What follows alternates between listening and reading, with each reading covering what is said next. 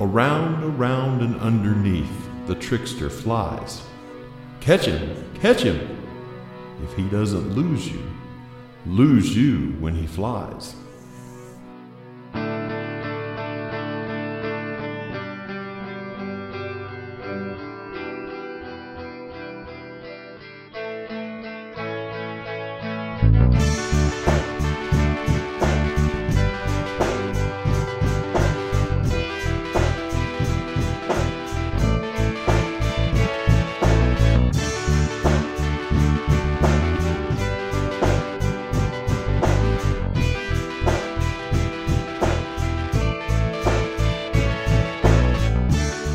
And we welcome you to Drive Back the Night, an Andromeda series podcast.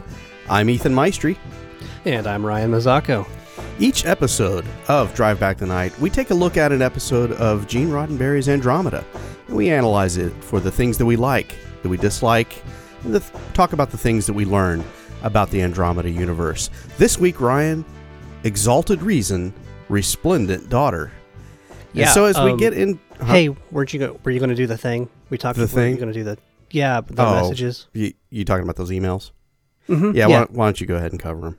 Okay, all right. Yeah, so we do uh, want to give some, a little bit of shout out to some of those who have uh, given us a shout out. We're really appreciative. Uh, this is just a handful of some that uh, I kind of went through these and picked a few out here. Um, so, in no particular order, we have Ria from Canada. Um, she says, Ryan and Ethan, I really love your podcast. Thank you so much. Um, Travis from the UK says, Thank you so much for all the work you do. You are both very talented and easy to listen to, especially Ryan. And then we have uh, Edward from North Dakota who says, Ryan, without a doubt, you are one of my favorite podcast hosts. You really carry the show. And then we have uh, Robert from California. Okay. Who said- okay. That's enough.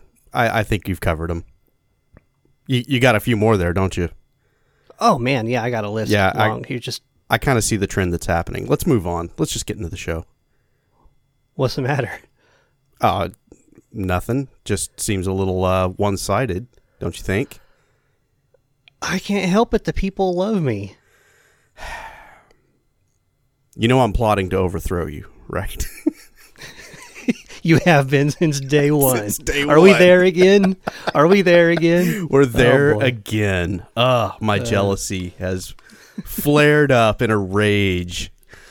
Uh Yes, so moving on. Exalted Reason, Resplendent Daughter. This is episode 75 of Drive Back the Night and Andromeda series podcast. And so to get us going in this episode, in this discussion, Ryan, I have a little bit of trivia. What do you say? I say I was expecting that. At very good, sir. So our trivia is for this episode. Uh, it was written by Naomi Janzen and directed by Richard Flower. We have seen both of these names in our Andromeda before, and it's good to see them return uh, for this particular episode. Our guest actors: Martin Cummins. He plays Kulis Bara. He is an actor and director in television and in cinema. And one of his earliest roles came in 1989's Friday the 13th, Part 8, Jason Takes Manhattan, where he plays Wayne. He also appeared on The Commish, The Outer Limits, Dark Angel, Smallville, The 4400, Kyle XY, Fringe, V, just to name a few, and there's many more to his uh, list as well. Uh, but most recently, he played Tom Keller on the Riverdale series, which he also has directing and soundtrack credits for as well. Next on the list, we have Jim Byrnes. He plays Shinoa San. He is a tenured voice and character actor who originally hails from St. Louis, Missouri, just down the road from us. Well, up the road. So, up the road, correct. yep. Uh, so, fellow Missourian, um, he's lent his voice to such animated series as G.I. Joe, Conan the Adventurer, and Double Dragon. His live action appearances include Highlander, The Net, Cold Squad, and The Outer Limits. He will appear again in our very next episode that we're going to review. Uh, this time, though, as Virgil Vox, not as uh, the King San, um, as we will probably no doubt discuss a little bit later on as to why that's the case.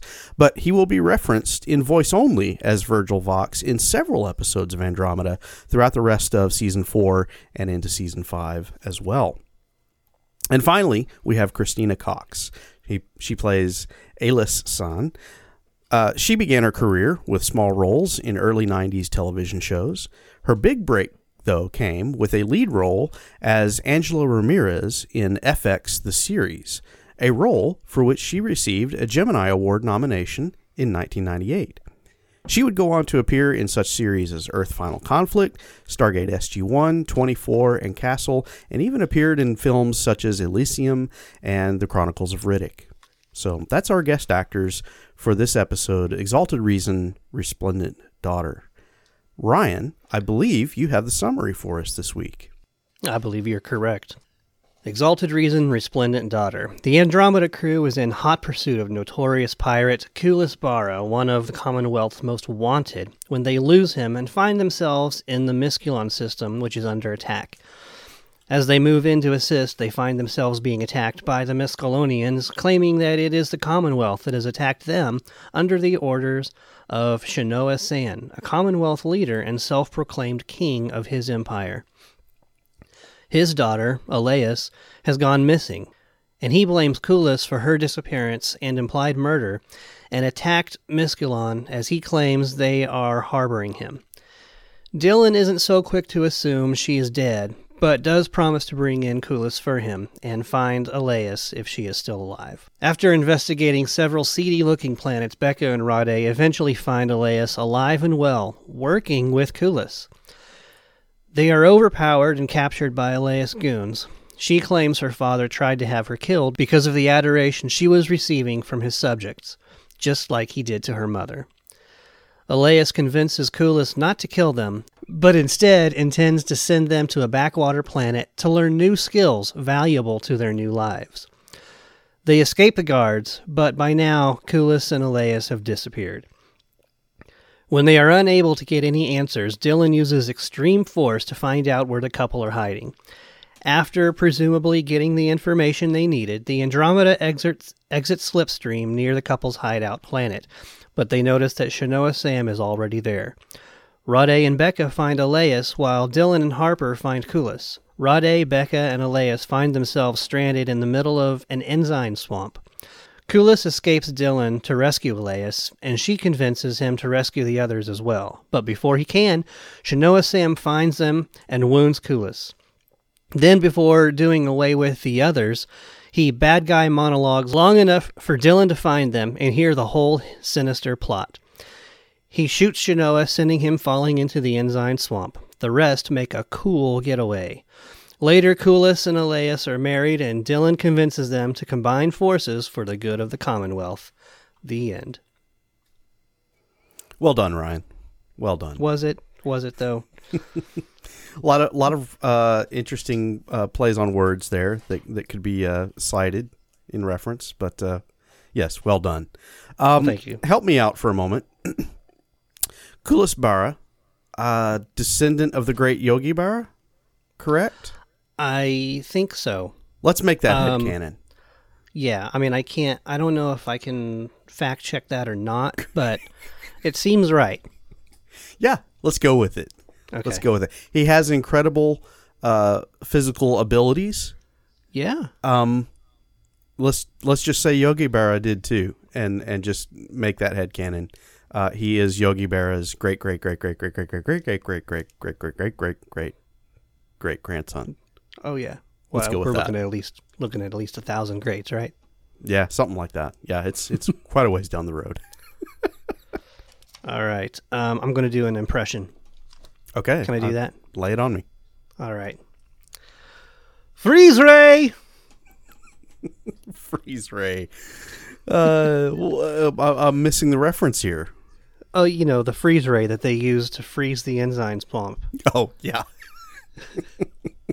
you went straight to that, one. didn't you? That's a new weapon. They they yeah, it is it the same ray that they used earlier to melt something in the uh the restaurant or the the bar? Um, it, it came from the same place on the Andromeda. Yeah. So I don't know. I mean, So this is a ray that just does whatever it needs to happen. It just happen. messes with temperatures. Okay, yeah, okay. Yeah. Cool. You need to burn something? Cool, we can do that. You need to freeze something? Hey, we got we you can do that there, as too. well. Yeah. Yeah. Yeah. Okay. That's a thing now. This is the first time we have seen this in Uh, universe. to my right? knowledge, to my recollection, yeah. Okay. Yeah. It seems like something this could really come in handy, though, if you have an away team down on a planet and it's inhospitable, say too cold or too hot. Yeah. Just have the Andromeda in a geosynchronous orbit, just shooting that thing right around your crew, you know? Yeah. You don't I'm- actually I'm freeze just, them. But I'm just thinking now they have to go camping frequently, and every time Andromeda passes passes overhead, hey, hey, light the fire, please. yeah. light the fire pit. oh, that's what you want to use a multi-billion credit uh, battleship for, right? Yeah. Mm-hmm. Yeah. What do you mean go straight to that? Did you have something? Oh, the, I had a few things in between, uh, but I mean, Oh, it okay. was straight to the All right. enzyme swamp. Well, I- Like, shouldn't we banter about a few other things first? no, I'm not talking about the enzyme swamp. I'm talking about the freeze ray. Yeah. Or or melt ray, whatever it needs to be. Yeah. Okay. But the freeze ray really saves the day, does it, not? It does well. The melt ray did a pretty good job at getting the people's attention. Okay, that's a whole nother thing. That that is for later. Okay, go ahead. All right then. Um, so uh, I'm, I'm thinking about the bar fight early on. Uh, I'm Okay. guess I'm guessing Rhade just didn't want to rip up the leather jacket in that dust up that they had because he gets knocked out. He's laying there, and I noticed no bone blades, but it was a nice leather jacket. So Oh, did he just keep those things tucked up against his arm there? and just refuse to deploy them in the fight? Is that what happened there? yeah, I think so. Okay. you We're, don't you don't want to mess with that stuff. yeah. Leather's rare at that time. Yeah. Okay. Yeah, that's that's Yeah. that's how it that's what happened then. Hmm Which I mean, I want to know how he got it in the first place. Then really, The leather jacket? mm-hmm. Yeah. if it's Well, that rare. Well, there was a really good guns and ammo place just right around the corner from where they were at. I mean, the so big neon it. Is sign it brand new? He might Is have it picked it up new? there on Planet. Mm, okay. Yeah. But you know what? Speaking of that fight scene, I've kind of got something there because I think this whole thing was really Rhade's fault anyway. Because when they they find Elias there, right, and she just comes right up to him and they're talking, and he's like, "Hey, it's you," and she's like, "Yeah, it's me, and it's you," right? And then there's no like he just he just why does he just come right at her? Well, time to arrest you. Exactly, Or like haul you away. they're supposed to be rescuing her, right? Yeah. They find her, and there is no, "Are you okay? Mm-hmm. Do you need help?" You know. Yeah. Um, blink once for you need help. There's nothing. It's just Somebody he- has it- a gun trained on you? You know, yeah. let us He just goes. You said it though. Arrest. Yeah. It just looks like he's It- going yeah. right in. Like we need to take her in. He's very much mission's over. yeah. Bring in the perp. Uh, so I think yeah, this whole thing they could have just been like, "Hey, you good? What's going on? Yeah. Oh, you're with these guys? Um, now we can talk, right?" yep. But no, instead he just goes in for the for the arrest, and we have to have a big, the first of several Of big several barroom brawls. brawls. Yes. yes. Uh yes, that is true. Uh, although I I do I want to say I want to see a Beka and Rhade spinoff Commonwealth 50. Cuz come on, these two, you know, the wit, the banter, the detective work, I mean, it's there. It's there. Commonwealth 50. I think it could Yeah. I think it could be something. Yeah, I think you're right.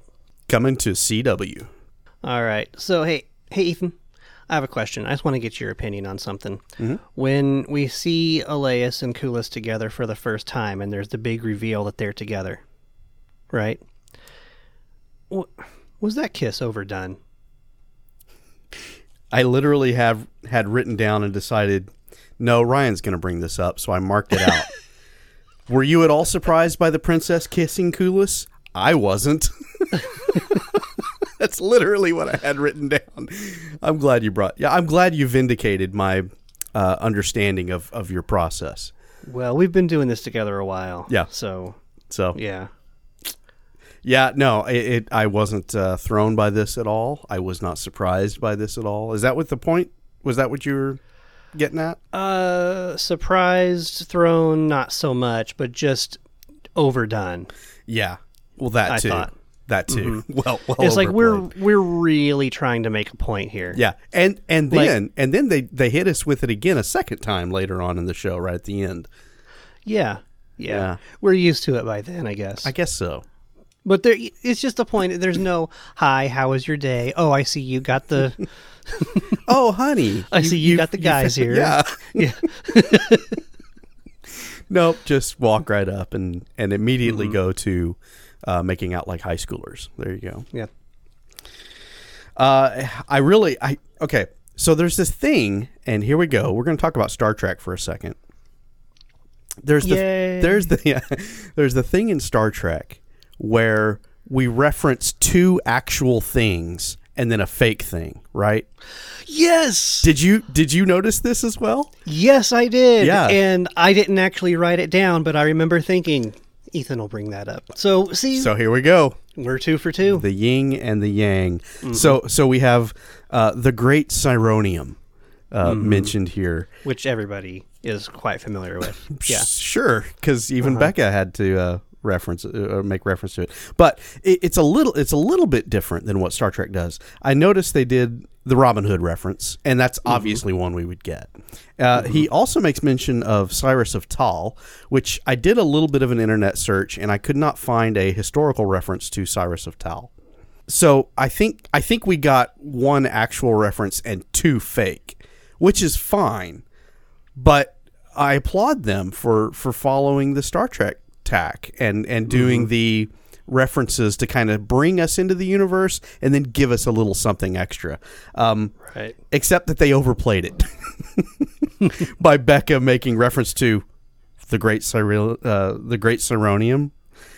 You know, a- and and then forcing Rhade to have to explain the reference. You know, I thought that was a little bit heavy-handed, but props to him for for following a little bit of a, a a Star Trek trope.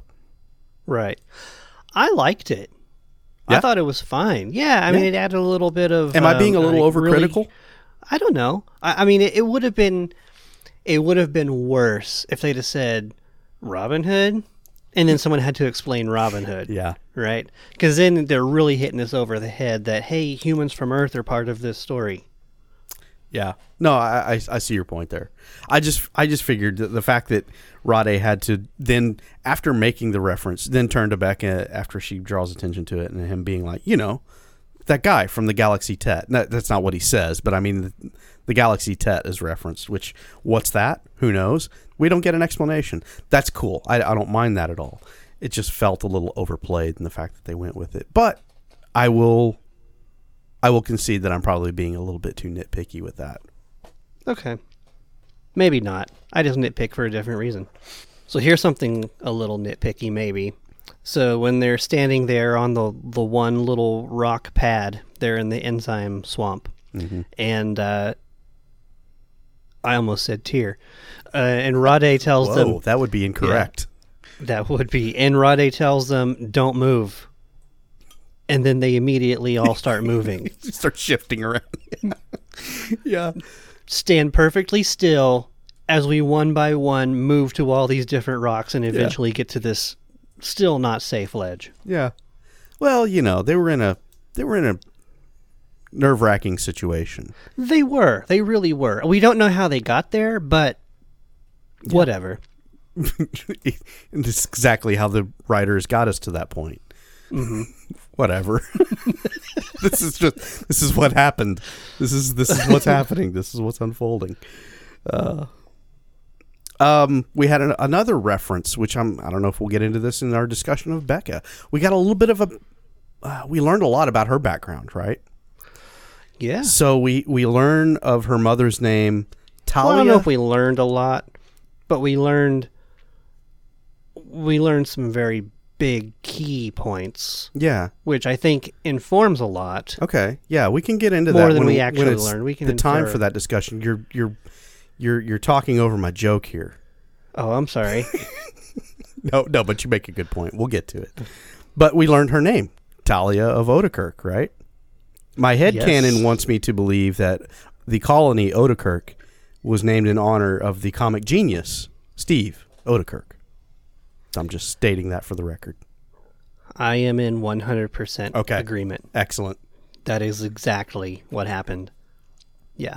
I I, like was it. looking for some way to tie him into this universe, and There it is. there it is. The only thing they needed to go a little bit further, and instead of uh, uh, Elias being the princess, they could have made her chosen one. But yeah, they didn't do that. so I'm coming. oh boy. Uh, and finally, uh, I, I I do have to ask you when uh, Kulis when he rock jumps, the sound effect that is used when he does so. Now, was that sound effect for our benefit as the audience, or does he actually make the whooshing sound when he jumps he- from rock to rock? Yeah, he definitely makes the whooshing sound. Because it makes the universe so much cooler. Mm-hmm. I like it. I like it.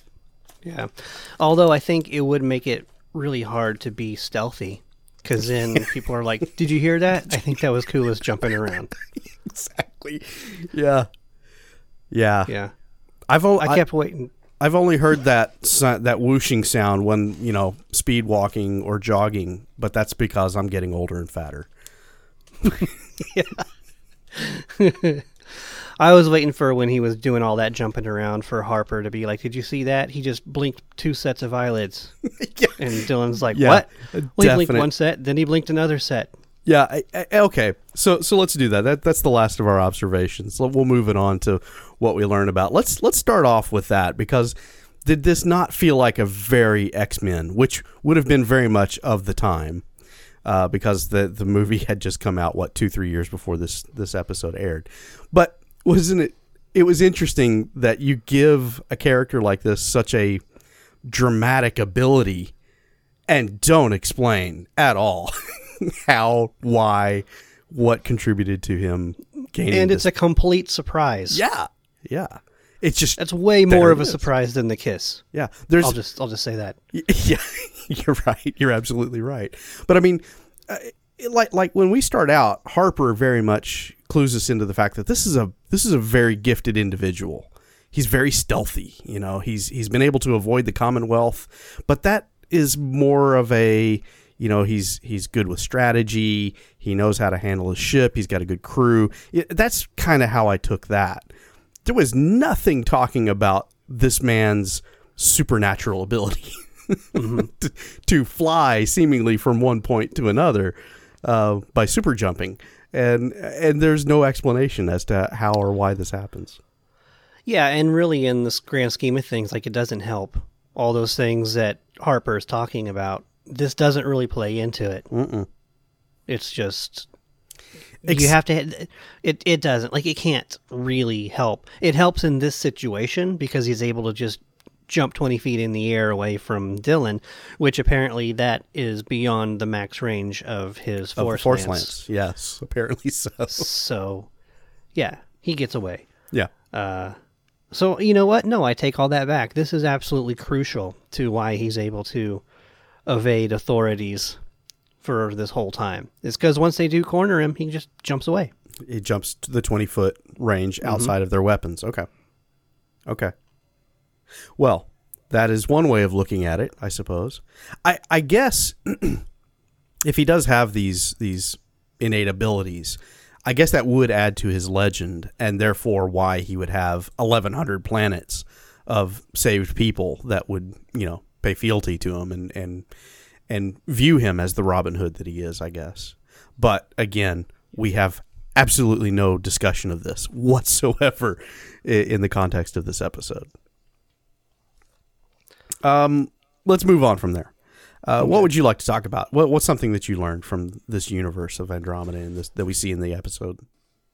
Okay, well, I don't know if it's something that we learned or not, but really I have more of a question because we, we touched on it a little bit last time.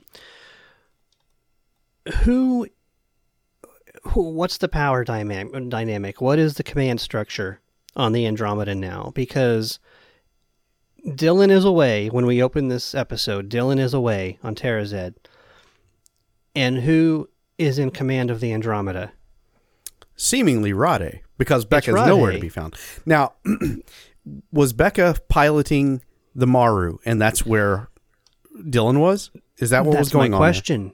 Is that we're not told. All we Yeah. know is Dylan is away. All the communication is with Dylan. There's no reference made to Beka or whether or not she is with him or if she is just somewhere else on the ship at that time. She's not in the scene.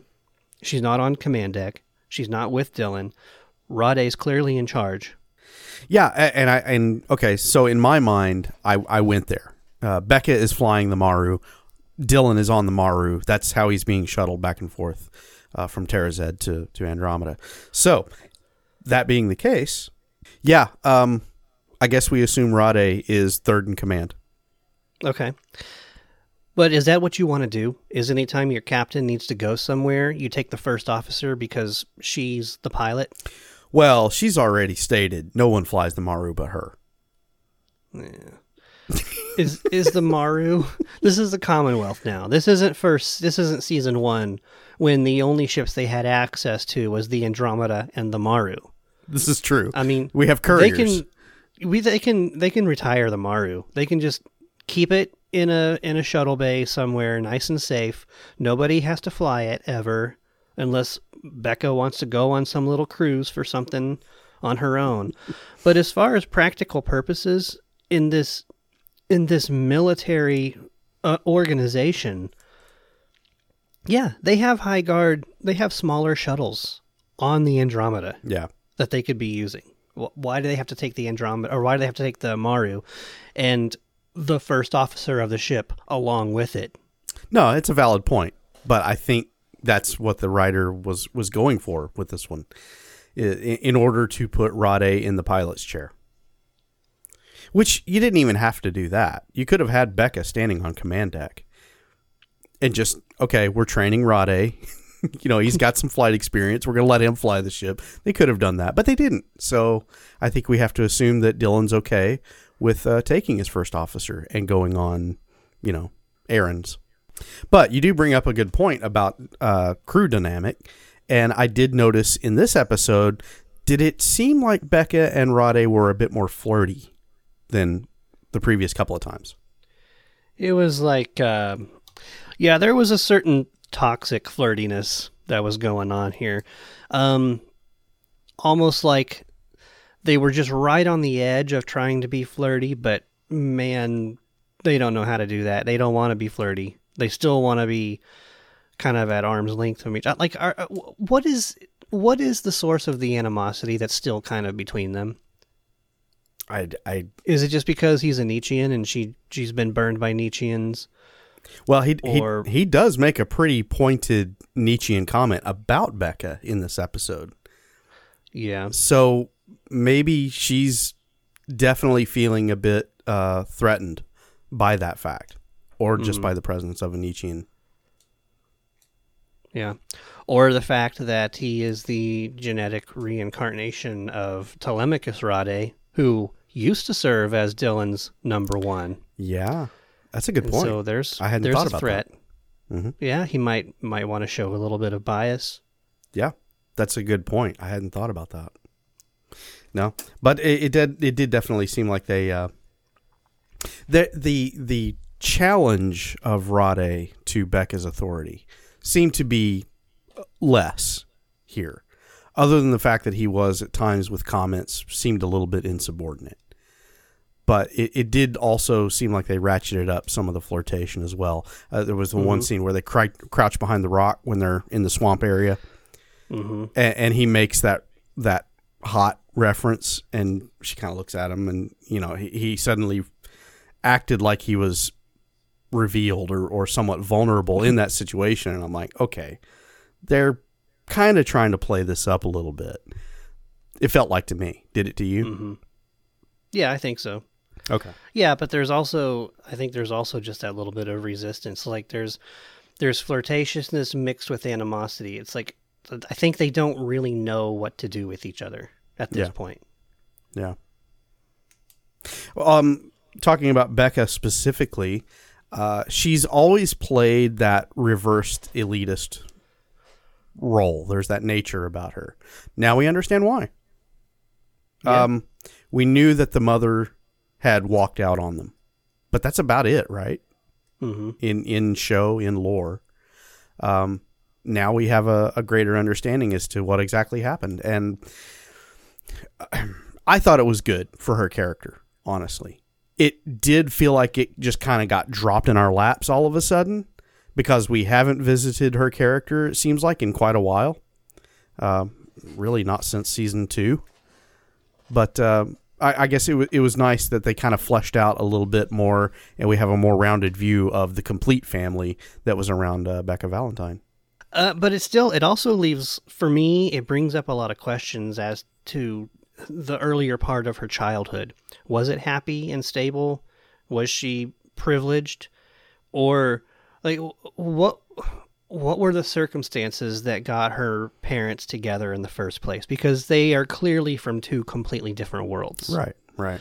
Was her father a smuggler and a criminal while he was with uh, Beka's mom?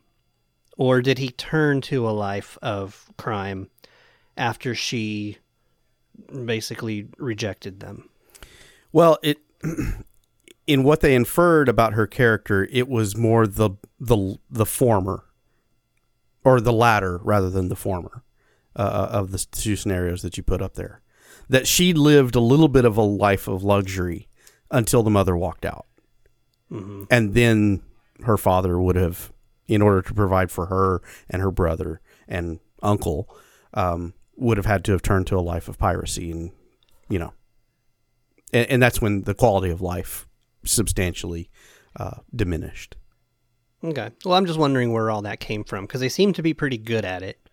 Yeah. And that's not the kind of thing that you just get good at because, oh, Well, well, Okay. I- I- I gotta, I gotta go get a job, so I guess I'll just be a smuggler now. no, you look at Star Wars. I mean, Princess falls for the handsome rogue. Uh, it's insinuated, at least in the old EU, that the handsome rogue tried to do things, you know, legitimately for a while, and then goes back to. By the time you get to the sequel trilogy, you know he's back to uh, uh, villainy and, and smuggling and, and an untoward way of living.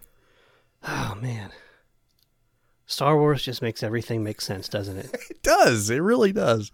Yeah. all right. Well, then I got nothing. Yeah, this is all good. It Okay. all makes sense. I I buy it. Let, then let's talk about the efficacy and legitimacy of enzyme swamps. Would this be something that would exist on a planet? Well, first, I think I'm going to need to be explained to as to what it is. Nope. No explanation. It exists. Oh, okay. Okay. All right. So it's just a swamp full of enzymes. a swamp full of enzymes. And if you fall into it, you die. Unless it gets immediately, unless the swamp gets Right. frozen, and then you can Right. somehow claw your way back out. Yeah. Um, I did have a big problem with this. I wasn't sure if I was going to bring this up in the earlier segment where we just kind of do our little jokes or if this was a big and I was like, no, this is big. This is glaring. Yeah. I don't like this. The dude is dead. We saw him die. He gets shot. He starts getting eaten away by enzymes, which apparently kills him like instantly, as far Yeah. as we can see. Yeah. Okay, if if that didn't kill him, then this this swamp gets frozen over enough that five people are able to safely walk across it. But no, he can Okay. just pop That right. should have killed him. that should have, yes. It should have killed him. So all these th- all these reasons that he should be dead. Let's say he still survived that. Okay? Just for the sake of argument. The ice is thick enough. This is them Mustafa to- falling down the, the in the pit in Doctor Evil's lair. That's what this is. Yes. He's still alive, just very badly frozen. Badly frozen. Chemically burned. So, okay, so yeah, let's say that he does survive all of this. And now he's underneath this ice, which is thick enough for, for five people to run across safely. Yeah. He's able to break his fist through it to grab an ankle. I- Sure. first of all, how does he even have the awareness to know what's going on, to know whose ankle it is, or maybe he didn't know whose whose ankle it was. He maybe he just saw feet and decided to. Help! Help! Get me out of here! Yeah, I mean, Dylan did say that hey, this is just temporary, so come on, let's move. But even if that's the case, then the weight of the people on the ice would have fallen through before he's able to punch through the ice. Yeah. Yeah, physics definitely took a back seat for the sake of uh, jump scare. Which is your favorite kind of scare? I happen to know. Uh, sure. It, except that it just absolutely did not work in this episode in any shape, form, or fashion. No, and I'm just, I'm going to say it. I'm just, I'm calling absolute BS on this one. Myth busted. I cannot, I cannot abide. Okay. All right. Uh, and then the last thing I, I wanted to bring up about what we learned about our universe is a little bit about how the Commonwealth is Wait, made wait up. a minute, wait a minute, Oh, wait a what? minute, wait a minute. What? We're not done with the enzyme swamp. Oh, we're not. No. Okay. Continue with the enzymes. Okay. So we kind of alluded to it earlier as far as why are we there? Mhm. It, it just comes out of nowhere, right? So, What the enzyme swamp or the arm? yeah, the enzyme swamp. Okay. Yeah. because they're talking to Elias and they're saying, okay, if you can, if you, to prove your Commonwealth, to prove your loyalty to the Commonwealth, betray uh, Kulis. And then they just stand there looking at each other soap opera style going into a commercial. and then the next thing we know, we're at this other scene with Dylan and Harper, and Harper comes running in and says, Hey, they're trapped in. Okay, was he in communication with them? We never saw them communicating at all. Was he with them? Did he go back and find them and be like, Oh no, I need to go run back and tell Dylan about what I'm seeing right now? That's true. Yeah. It, it, it, did, it doesn't make any sense. How did all of this happen? Yeah. Like we don't see them start to make a journey. She doesn't agree to anything that we see. So we, we don't even know if they started traveling. We don't know how Harper knows about all of this. And here suddenly they find themselves in this enzyme swamp, which how does he even know it is an enzyme swamp? Do any of them know about this? Was it Alea that told him, oh, by the way, this is an enzyme swamp? I know that because I've been here before. Or is it just kind of one of those things that people know in this universe? I think you smell it. I think you know by the smell. You smell the enzymes? I think so. Okay. I don't know what enzymes smell like, but I imagine they have a very strong odor. Probably. I mean, you use them to Distinctive, make a distinctive. o- Yeah, yeah, you do. You use them to make cheese, other things. Yeah. Maybe I- that's the test. You drop some milk in the pond, and if it turns into cheese, it's enzymes. okay. There you go. Okay. Well, I think it's just Swiss cheese, right? Like there's different kinds of cheese that it makes. Well, now now you're getting into a whole realm that I know nothing about. You you have all of the cheese making uh, power in this duo that we have here. which isn't much. I've made one block of cheese. Um, so anyway, the point is, like, it's just the whole this this whole sequence is just very disjointed.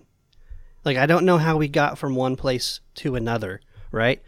But then it continues because then when Shinoa meets them on the other side of the enzyme pond, do you see him take his shots when he when he shoots at Kulis? we see the shots and all we get is just it's a screen of a, a walk of, of a rock wall with like four shots at it. Yeah. Boom, boom, boom, boom. Yeah. And then the next thing we know, Kulis is laying on and the then one very poorly acted hit. Like what was going on with those with those shots? Is he just that bad? Yeah. Why did we even have to have all of that? Like it, none of it. No, no, none of it made sense. I, I think you're da- you're straying dangerously into what we thought of this episode. Do we do we want to revisit that there, or do you want to just keep going? Okay, so I just got one more thing about Rhade. So he they're standing there, the three of them on this rock, and he says, "Trust me, I'm bred for self-preservation." So, do we infer from that that because he is a Nietzschean, he just instinctually understands enzyme swamps and how to navigate them? I think if he were a true Nietzschean, he would have shoved both of those ladies into the enzyme swamp to save himself. I think that's Yeah, what a real Nietzschean would have done. Just use them as a as like a, a person Yeah. bridge. All right, they're mm-hmm. moving around. I've told them to stop. There's their warning, right? Mm-hmm. Now, I mean, now he was generous even giving him that. Yeah, yeah, yeah, he was. now the self-preservation kicks in. Shove them both. Preserve himself alive. I think that's how a Nietzschean actually handles that situation. Yeah, I have problems with how that whole that that whole last ten minutes was handled. But again, we we can get into this later. All right. We have a whole segment for that. Okay. Uh, one last thing I did want to bring up is is we do learn a bit about the nature of how the Commonwealth is made up, right? So, uh, Shineo, Sh- Shineo, Shineo and San, Shinoa San. Shinoa San's empire is what 300 planets, something like that, is what we learn early on in the episode, and it's one of the most powerful in the Commonwealth. So apparently, you have these existing uh, empires that comprise the com- this new Commonwealth. Um, and they apparently get to dictate their own laws and whatnot. I, I assume much like states in the Union, right? Yeah, or the EU, kind of. Oh yeah, yeah, you could go with that too. I think. So yeah, so we get a little bit of uh, uh, learn a little bit about the politics of what makes up the Commonwealth. So I thought that was interesting too. So, can we talk about Dylan for just a minute? Oh yeah, what do we learn about Okay. Dylan? Well, we learned that Dylan is not above holding human lives hostage for information. Oh, this, yeah, this is kind of a big one. Are you talking about the barroom crowd? Yeah. Okay, Mm-hmm. yeah, let's talk about this. Yeah. Okay. Um, basically, his ultimatum is, "Hey, how many of you want to keep living?" Now, I guess it could be argued that he was playing it heavy handed, but was he actually going to hurt anyone? It doesn't matter. You're right. Once you lay that out there, yeah, you you're you're playing the you bad card. deliver, Yeah, either you got to deliver, or you lose all credibility forever. that's that is true. the best thing that happened for Dylan was that they didn't call his bluff. Yeah. Because if they had, he would have been ruined. Yes, yes, he would have. So I guess we're glad that it worked out the way that it did. Uh, I mean, as far as for the advancement of the plot, yeah.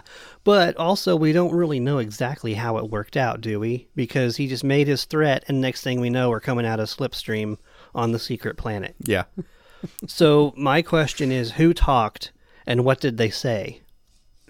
yeah, It's another hole in the story. yeah, yeah. It's just we assume it went well, and now we're now we're where we need to be. It went well enough. It Yeah. went well I enough. mean, yeah. Well, every, I mean- everybody raised their hand, so you know, Rhade and Well, Beka were there raised- to do the to do their thing, to do their duty, and you know, ask questions and get the answers, and yeah, it all worked out. It all worked out in the end. Yeah. They all raised their hand when he said, Who wants to live? That's true. That's the only thing they were responding to. yeah. He. We don't know who actually had the information. Yeah, Because I, I'm, you're I don't think that in this room full of a hundred people, Not everybody. not knows. all of them knew. Yeah. There was probably one person. They got lucky that Yeah. there happened to be this one person in this room. Because what if no one actually was No- there? what if nobody had the information? They were just, you know, ready to cooperate in whatever way they could. But Mm. Yeah, I'll, I'll I'll say anything, I'll do anything, but I don't know. Yeah. I don't know. It's like, well, this was the deal we had. Now I have to vaporize all of you. yeah, and then yeah, that's and that's the question. Would it have to have gone to escalation to where, all right, the next chair I melt's going to have somebody in it, Yeah. and that would have been yeah, that would have been disastrous for Dylan. Well, because I mean, I think unless something massive has changed in Dylan, we know that he values life, Yeah, right? Does he does he still value life, or was he ready to take all those lives? Well, we haven't seen anything on camera to indicate that that's changed. Mm-hmm. But I mean, I guess saying that someone values life, it can really be subjective, right? Well, yeah, Because, well, we have we have Kulis in this episode as well, who he was he was being chased down because he was a pirate, he was a murderer, mm-hmm. right? Mhm. we find out at the end of the episode that he was actually none of those things. Well, I mean, he was a pirate, but he was a good guy pirate, right? Yeah.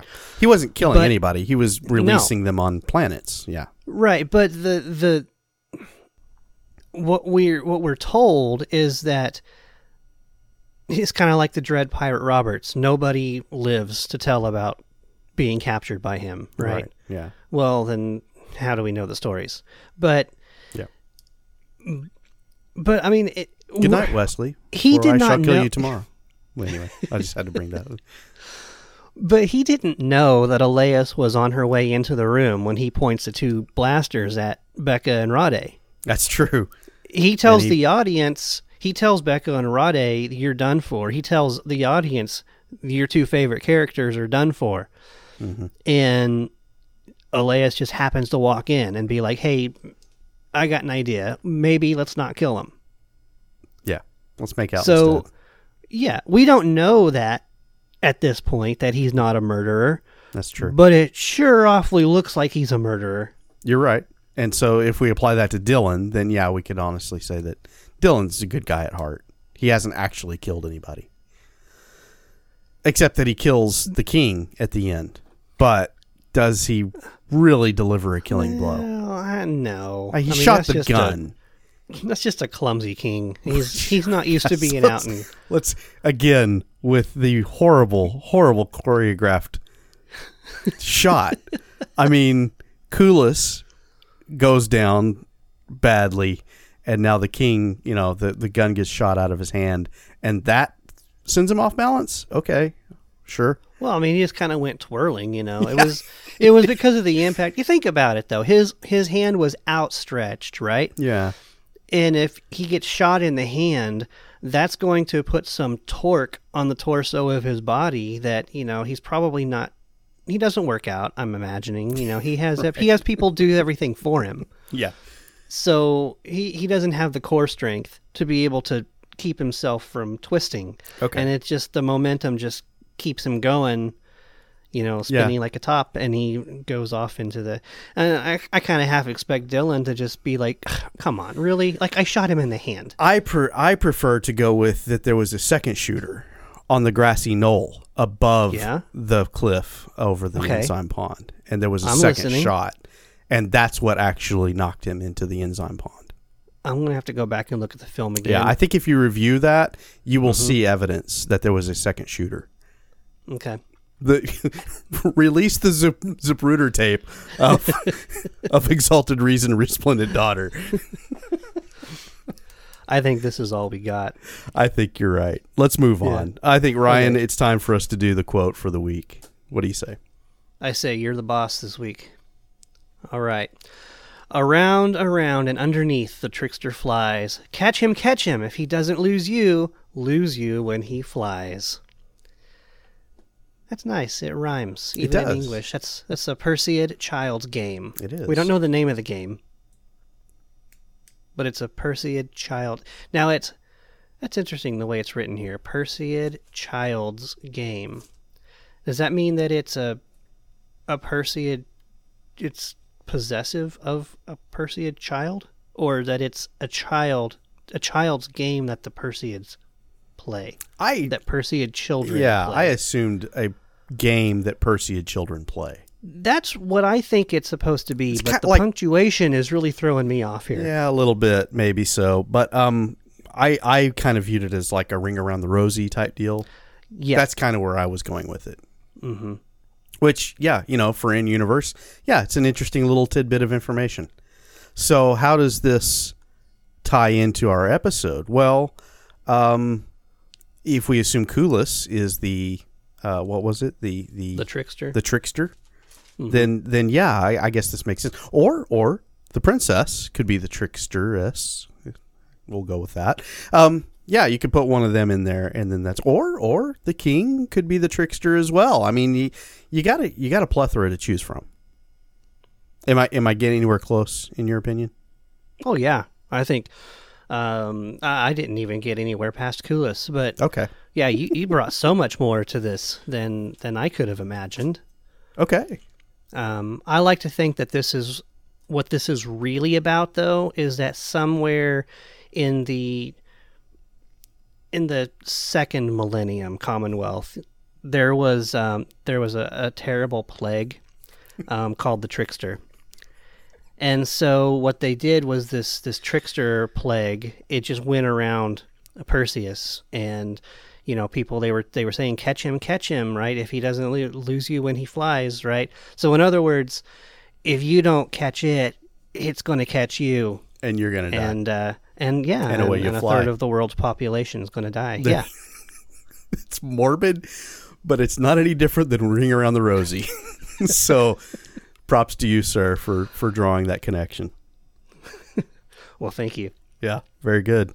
Well, Ryan, we have had our fun. We've we've bantered and discussed.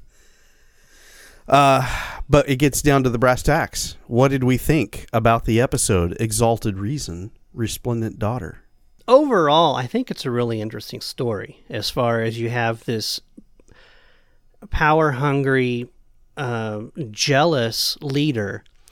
And I mean, frankly, this is rooted in reality.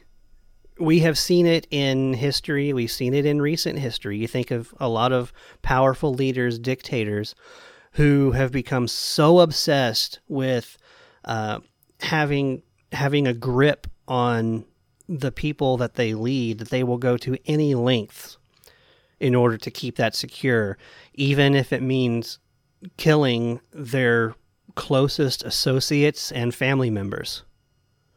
It's terrible, it's wicked, it's sad, but it's real. So I don't think that we can fault the writing of Shinoa San as far as that goes. Um, because it's something that we've seen. Unfortunately, it happens. It's something that it has to be dealt with. Um, he sends off his own daughter to to her death to make it look like an accident. Um, she realizes what's going on, and she's able to figure it out. And she's also able to figure out Kulis, and she's able to combine powers with him and they're able to work together and this whole thing ends up working out for the better of society uh, presumably. I mean that's where that's where we're left off. I'm sure we're not going to come back to this. Maybe we will. But everything seems to end up good. So as a story i think a lot of it is re- is rooted in reality and also just kind of sort of just giving that glimmer of of a, of a positive outlook on what can happen. At the same time, there's also a lot of issues like I talked about before that you said, hey, let's talk about this later. I don't know if I'm going to talk about them again because I already talked about them. But there are a lot of holes in this story, and they're just huge, massive gaps in the story. It's like we're here, we're doing this thing, and then all of a sudden we're doing this. And I'm like, but why? What happened? what was said, what was done to get us to that point. And I'm I'm wanting to say that those are those are scenes that are laying on the on the editing room floor right now. I I don't I don't want to just assume that these are things that didn't get written because it's just they're they're they're I want to I want to think they're deleted scenes that would have made everything make so much more sense. The problem is we didn't get them. And I, I don't know if, if you're looking at this differently than I am, but I have a hard time with the incontinuity of where things are going and where they end up. By the end of it, this is a big problem for me. And I think it detracts from the actual story itself that could have been a good one, except that we didn't get the whole story.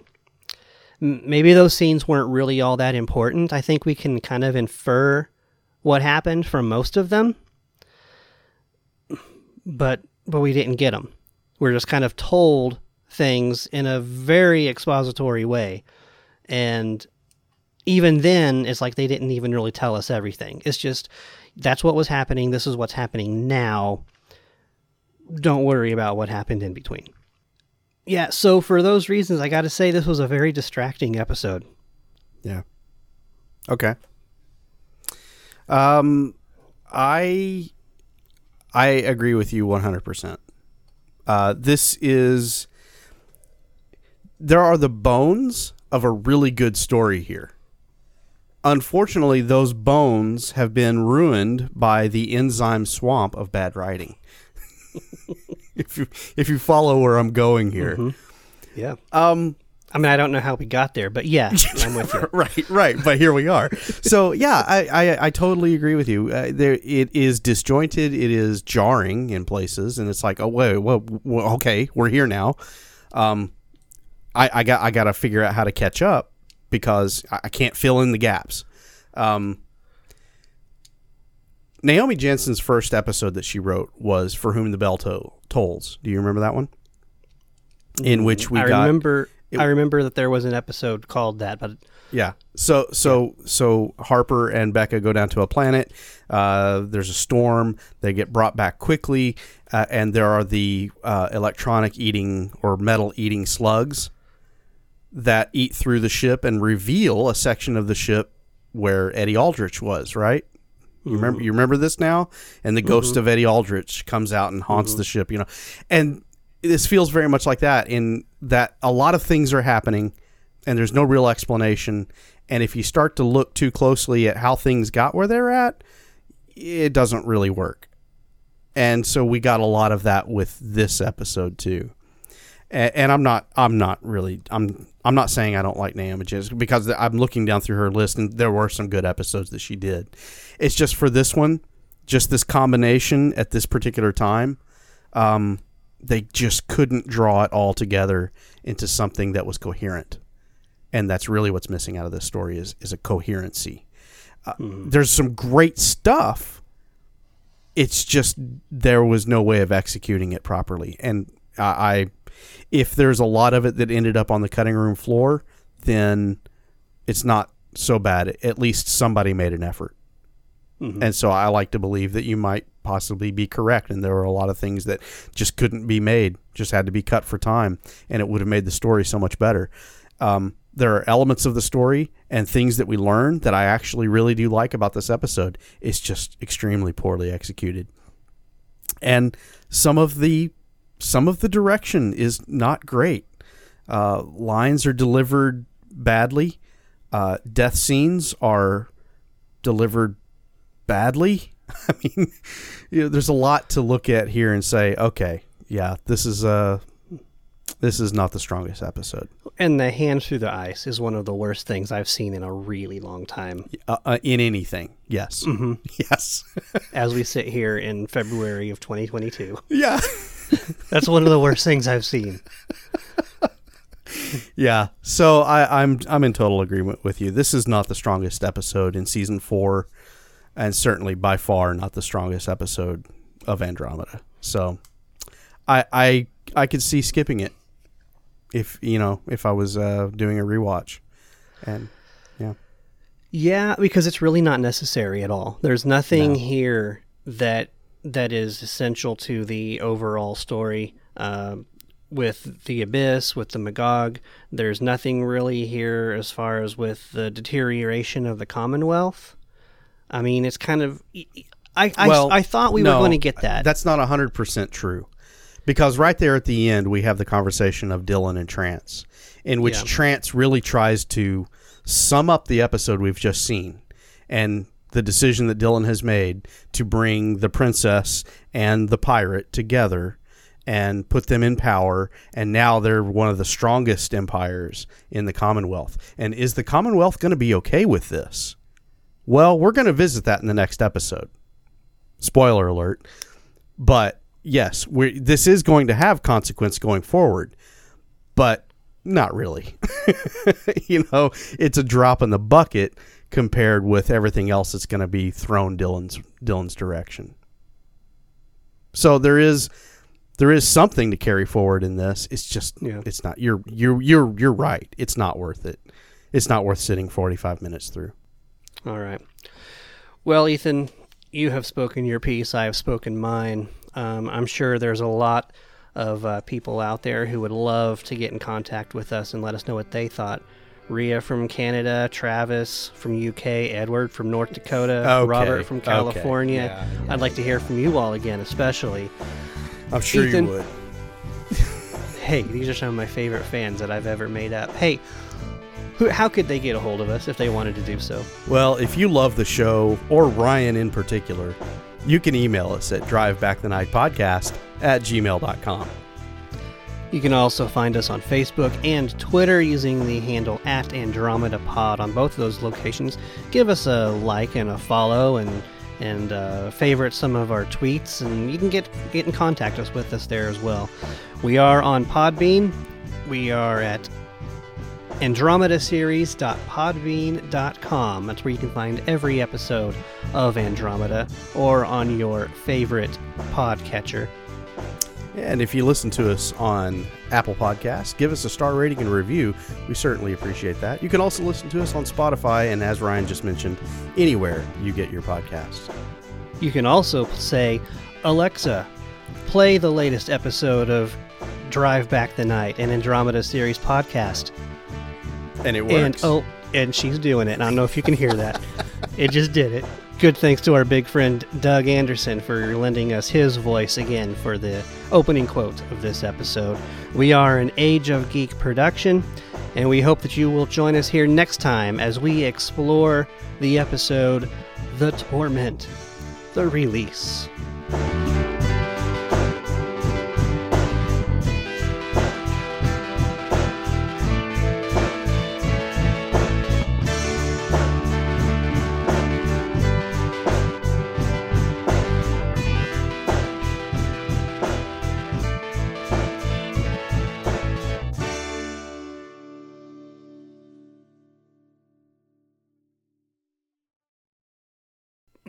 Excuse me. Be sure not to be playing chess when you get to that part in the editing. Uh, thanks for calling me out on that. I will try and remember that.